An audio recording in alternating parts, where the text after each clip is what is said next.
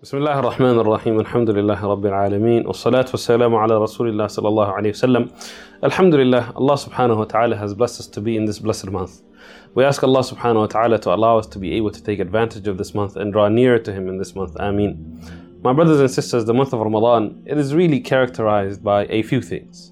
One of the things that we know about the month of Ramadan is how Allah subhanahu wa ta'ala decides to describe it. Allah subhanahu wa ta'ala, He tells us in the Quran, شهر رمضان الذي أنزل فيه القرآن That the month of Ramadan, that this month of Ramadan, it is the month in which Allah revealed the Quran, the book of Allah subhanahu wa ta'ala the guidance for mankind. Allah subhanahu wa ta'ala, He tells us in the beginning of this book, in the beginning of this guidance to mankind, فيه هدى للمتقين. In it is guidance for those that have taqwa. May Allah subhanahu wa ta'ala make you and I from amongst the people of taqwa. Now this month of Ramadan, it is the month of Quran. And being the month of Quran means that it is more special than any month that comes before it.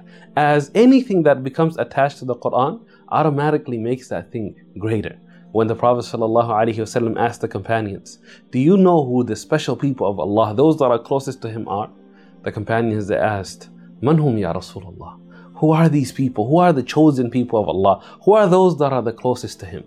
The Prophet ﷺ he responded and he said, Hum ahlul Qur'ani, that they are the people of Quran, ahlullahi wa khasatu, that they are the people of Quran. They are the people of Allah. They are the chosen ones of Allah subhanahu wa ta'ala.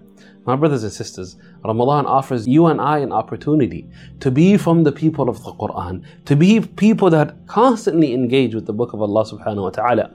You know the way that we should be looking at the month of Ramadan? This is the month in which we build lifelong habits. We learn that for 30 days we can fast. For 30 days we can stand during Qiyam al-Layl. For 30 days we can read the book of Allah subhanahu wa ta'ala. This is how we should be.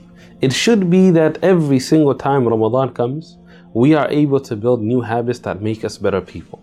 Now, my brothers and sisters, it is no shock to you that the people that came before us, when it came to how they were in obeying Allah subhanahu wa ta'ala, majority of us would never be able to reach their levels. When we look at, for example, we look at someone like Muhammad ibn Ismail al-Bukhari rahimahullah, the author of the famous, most authentic book after the book of Allah subhanahu wa ta'ala, Sahih al-Bukhari. When we look at him, we know that he was someone that was close to Allah subhanahu wa ta'ala in his ibadat, in the things that he would do, because of the acceptance that Allah subhanahu wa ta'ala has given him, to where every single person knows who Al Bukhari is, and that Allah subhanahu wa ta'ala through him and others preserved our religion for us. How was he? when it came to being with Allah subhanahu wa ta'ala, how was he with the book of Allah subhanahu wa ta'ala? You know, his students and the, his peers, they describe him and they say that during the month of Ramadan, every two nights he would finish the book of Allah subhanahu wa ta'ala from cover to cover. Can you imagine going through the book of Allah subhanahu wa ta'ala, 600 pages? and you are able to do it every two nights. We look at someone like Ibrahim al-Nakha'i rahimahullah when he was described as being in the month of Ramadan he would finish the book of Allah subhanahu wa ta'ala. Two, every two nights he would finish it. Or every three nights he would finish it. When we look at the companions of the Prophet sallallahu alaihi wasallam, and they would constantly be reading the book of Allah subhanahu wa ta'ala, especially when it came to the month of Ramadan. Imam Malik, the great scholar of Islam, they describe him, and they say that when it was the month of Ramadan, he would not even lift his head from the book of Allah subhanahu wa ta'ala. You would have people that would be able in the entire night recite the book of Allah subhanahu wa ta'ala beginning to finish. How come you and I are not able to do that? And the main reason that you and I are not able to do that is because we have not become the people of the Quran. We have not become from amongst the people of Allah subhanahu wa ta'ala. But my brothers and sisters, every Ramadan that comes, it offers us an opportunity to be from amongst these people. So, how can you and I benefit from this month of Ramadan? How can we become from the people of the Quran? There are very, very easy steps for us to do. The first thing that we have to do, my brothers and sisters, is that we have to set a, a, goal for ourselves that we are going to become the people of the Quran through this month of Ramadan. That right now we are in the beginning of the month. That for the next 25, 28 days, whatever days are remaining of the month of Ramadan, you and I are going to dedicate portions of our life portions of our time, portions of our day, portions of our night, where we are looking at the Mus'haf and we are reciting it. How can we do that? What should be the daily goal that we set for ourselves?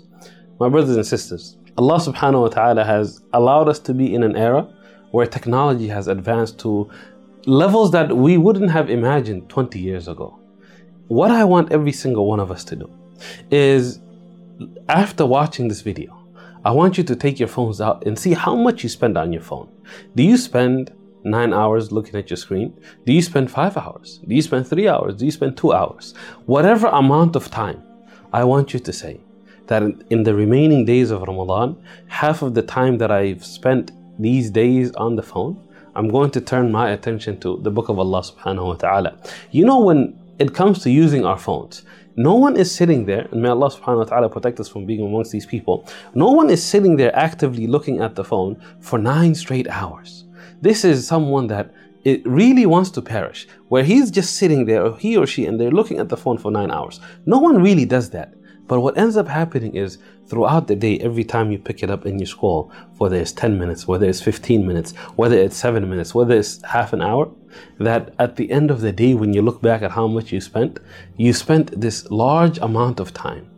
I want you to treat the Quran the same way. You might not have an opportunity or even the ability to pick up the book of Allah subhanahu wa ta'ala and sit for nine hours or sit for five hours, or sit for three hours. But every hour, or every time you have that itch to take out your phone, you could replace it with taking the book of Allah subhanahu wa ta'ala out and reciting some verses. And before you know it, maybe the first time that you took it out, you've only read three pages. The next time that you come back to it, you've read another two pages. The next time you come back to it, you've read another page. And so on and so on until when nighttime comes, you could see that the entire day. You might have spent hours just looking at the book of Allah subhanahu wa ta'ala and you'd be shocked by how far you have gotten.